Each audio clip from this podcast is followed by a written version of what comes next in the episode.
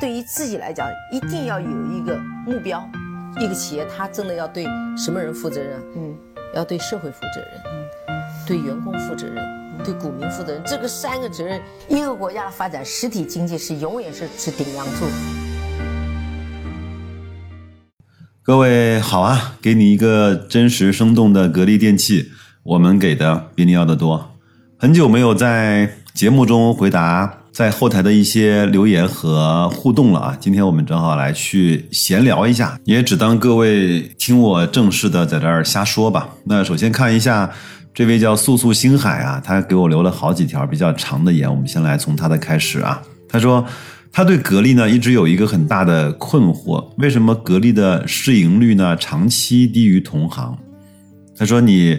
说格力的好呢，已经足够多了，龙头啊、专注啊、研发呀、财务啊什么的啊，高 ROE 啊、分红什么的。但是在董小姐还不是一把手，或者是空调的天花板论还没有那么的甚嚣尘上的时候，它的低市盈率的问题就长期存在了。所以呢，他认为这方面的负面评价不是关键。很多人认为啊，如果市场是没有认识到格力的好，他也不认为这个是一个问题。因为存在即合理。他说，对格力这样的一个超高话题度的企业来说，如果市场都无法认清它的价值，我觉得总归有一点点的牵强。好，那我就稍微回答一下啊，我认为。格力的市盈率低也不能算太低吧，它和海尔和美的来比的话，其实差不了太多。现在美的是二十几倍，然后格力是十几倍。当然，我我说的是它它的静态市盈率啊，动态市盈率，因为它的一季度财报是很难看的，那个四五十倍的那个 PE 是没有具备代表性和参考价值的。但是呢，你不能拿格力和老板电器这样的公司去相比，因为它行业不一样，规模也不一样，它的股份数也不一样，我觉得它的炒作程度也不一样。那当然，在这个具体的行业增长率也不一样，没什么没什么可比性。但是呢，你如果看看格力，它这么多年来它的股价的，就是这种上涨啊，它一直是。给人带来收益和惊喜的，你想想看，股价的上涨，它天生就会降低一个企业的市盈率，对吗？它赚钱越来越多。那如果按照动态来看的话，它的 P/E 的分子和分母都是在同时在变化，所以它的市盈率也不会显得有那么那么的高啊。这是第一个。第二个呢，我认为在这一两年之前啊，格力和那些机构投资者，或者是说。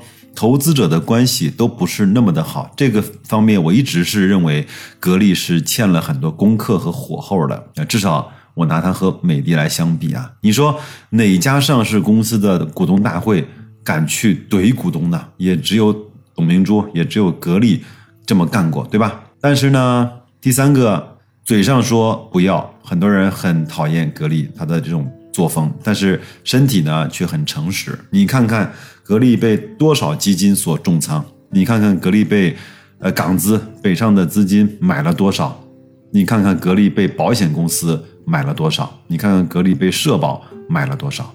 所以这方面来看，市场呢其实从这个方面已经认清楚了格力的投资价值。第四啊，格力的股东数量啊，一直一直是要比美的。多的，而且多的还不少。如果你有兴趣的话，每天你可以去比较一下美的和格力的成交量的差别和或者是成交手数的差别。我基本上每次只要看格力都是美的的两倍。因为想想看，股价也差不多，股份数也差不多，总数总市值也差不多，也在一个基本上类似一个相同的行业，那说明了什么呢？说明了是太多的格力是个人投资者来去频繁的交易，可能拿了几百股或者几千股的的的人啊，大有人在。最后呢，呃，我觉得格力其实它。没有管理好市场的预期，经常会爆出来一些让大家都有点点瞠目结舌的一些新闻。所以呢，这个方面来说啊，对投资者来说，什么是风险？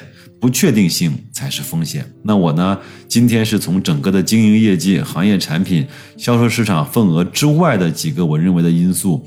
来去回答了这位叫素素星海的问题，可能有一些片面，可能有一些我的个人主义，那反正也是把我的想法说给你来听吧。还有一位朋友呢，老朋友了，孟范啊，他说白电会不会步黑电的后尘？好，那我正好这两天我有一个事情，我我想跟大伙儿分享一下。首首先我来回答你的问题啊。第一呢，这个问题我以前其实专门做过一期节目说过啊，为什么白电要比黑电的行业好很多？现在我这个结论依然不变，不会，一定不会。第二呢，呃，再说一下理由吧。首先啊，黑电呢是和你抢时间的，是在争夺你的时间的。现在我们人最宝贵的就是时间吧。马云那么富，也不比你二十四小时多任何的一秒钟，对吧？你看，你看电视呢就没有办法看手机。另外，电视也好，音响也好，它是一种公共电器。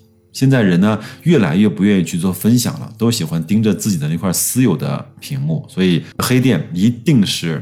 不会有那么好的生意机会的。那白店呢，是给你带来方便，帮你节省时间，提高你的生活品质的。比如说厨电可以帮你省时间，可以帮你提高整个烹饪的效率或者是口味。空调啊、加湿器啊、净水啊、空气净化器啊，可以帮你提高宅在家里的。质量，你想想看，现在人越来越宅，越来越喜欢自己啊，或者说喜欢，哪怕是坐在一起，还是要看手机。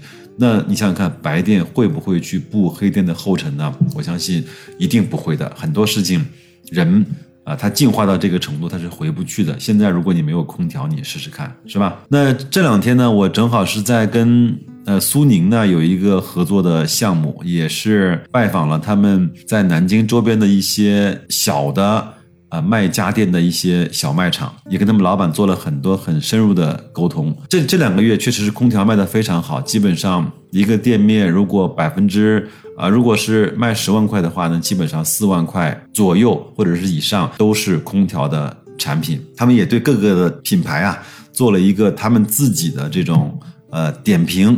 呃，当然觉得美的是一个是一个不错的、比较均衡的学生，推荐它是没有什么风险的。然后呢，每一个人都知道格力好，但是也都知道格力贵，也都知道格力整个的市场管控是比较严格的。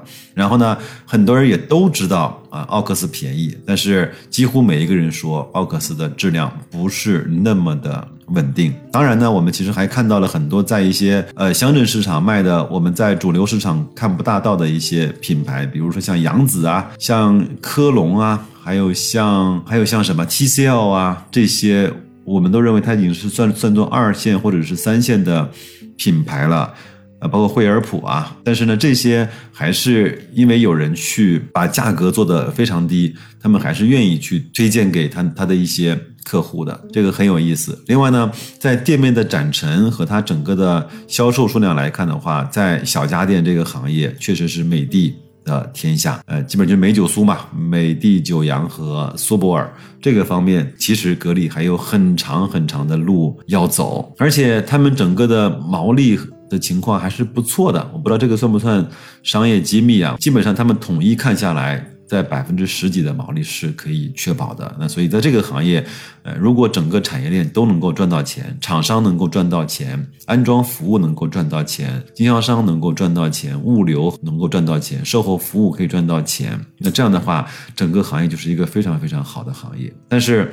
在黑店，又会说回黑店啊，很多电视它拿过来一年前摆的样机五六千拿的，现在如果要卖出去的话，打对折都不一定能够卖得掉。但是空调啊、小家电呢，可能这方面的担忧就会少很多，好吧？那我这个扯远了啊，反正这个问题我已经回答过了。白电，我认为不会步黑电的后尘。还有个问题呢，特别有意思啊，这这位叫。呃，软力啊，力杠五七的朋友，他说：“白老师，你很佩服的加班的会计啊，都反水，认为格力不行了。那你以后还看好格力的发展吗？”我的回答是这样的啊，首先呢，我佩服加班会计呢，是因为他强大的分析能力和专业的素质，这个呢和他持不持有格力或者是看不看好格力关系不大。第二个呢，我一定相信啊，加班会计不会认为格力已经不是一家好公司了，已经是一家烂公司了，不会。可能是可能他认为格力呢已经够不上他个人的标准的那个好了。我指的是他个人的标准，指的是他未来几年的收益率啊，或者是增长率啊，像这样的一个条件和标准吧，可能他的标准会高一些。那对于我来说呢，白老师的能力其实是特别特别有限的，而且我也特别懒。那我也没有办法呢去研究那么多跨行业的公司，然后呢，所以我就只能够自己。拿着像自己能够看得懂、能够信任的格力，像这样的公司，那跟他一一块儿去度过，无论是艰难或者是顺利的这些时光吧。最后呢，我觉得我们其实做任何的决定啊，最后说服自己的也只有一个理由，就是我认为这样做是对的，或者是错的，而绝对不应该理由发生是因为别人说这样好或者不好，那样的话你一定会后悔，你一定。睡不踏实，好吧，这个我认为是这样的一个情况啊。好，最后一个问题吧，这个叫 Faber Will 啊，他说感谢啊，听了好几篇，他想知道的是白老师除了格力啊，还买了哪一些生意？那我呢，今天我也就正式的跟大家做个汇报吧，我现在的一些持仓的情况，我呢也没有兴趣呢去公布我的实盘，因为我觉得那个呢意义不大，我。赚了也好，赔了也好，涨了也好，跌了也好，跟大伙的关系都不大哈。但是呢，我持仓的一些比比例和品种呢，代表了我现阶段对投资的一些认知和看法。这个呢，我倒是愿意跟各位去做一点点的分享。那我现在就开始了啊。个股呢，主要就是格力加上平安，占我的总仓位的百分之五十以内啊，算是重仓的啊。另外呢，算是重仓的 ETF 呢，就三个啊，一个是红利的 ETF。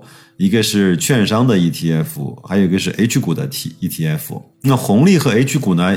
因为它的估值确实是已经低到了一个低估的区域，甚至我说的呃绝对一些，它低到了一个令人发指的一个区间。那这个时候呢，你所有的买入就只会赔时间啊，一定不会赔钱的。那券商呢，就像有人说的一样，有点像投机的。那我在它的 PB 比较低的时候呢，也是大量的买了一些。那现在呢，锁定了底仓，每天呢让他自己去做那个网格的交易，反正我也不用管他，也不用看他，因为我相信牛市一定会来的，而且呢，去买 ETF 一定要比买单个的券商，整个你的风险性要小很多，而且它的交易成本非常低。对我来说，呃，这些 ETF 的组合呢，哪怕三四年或者是五年能够赚上一倍的收益。对于我来说，已经非常非常知足了。还是那句话，想赚多少钱，首先得自己配得上。如果你真的一年赚了五倍，你会特别特别的不踏实和讨厌的。因为在投资行业，好像说一年三倍易啊，三年一倍难。很多人不大理解这句话。时间长了，你如果经过了三个或者是更多的三年，你就会知道这句话说的一点点也不轻松。除了这些之外呢？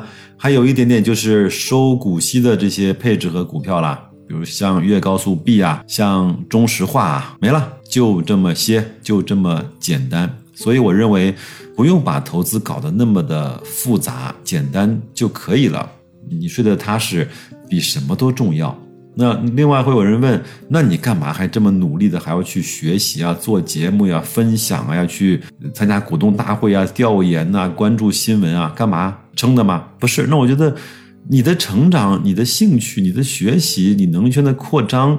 跟你是不是持有那么多的股票关系不大吧？那我即便是没有投资，那我也愿意去看到一些商业方面的一些文章，这是我的个人爱好，跟投资有关系。当然，如果能够成为它正向的激励关系，那就更好了。如果成为不了，那很多人那喜欢看电影，那又怎么样了呢？很多人喜欢跑步，那又怎么样了呢？就是一个人的个人兴趣嘛。今天我是完全用这种没有打草稿的方式跟大家这种正式的呃瞎吹牛。那吹完之后呢，我也希望各位能够在。最近啊，这么一个不是那么顺畅的市场里面，能够自己呢淡定一些、坦然一些，还是把时间交给你的工作吧，还是把时间交给你自己的学习和成长吧。这是我一直提倡大家去做的。很多人说你这个总是这么正能量，你这个装的真的实在有点过分啊。那装的时间长，就成为你自己本真的那个面目了，好吧？那祝各位周末愉快，咱们继续装着去好好生活，好吧？再见。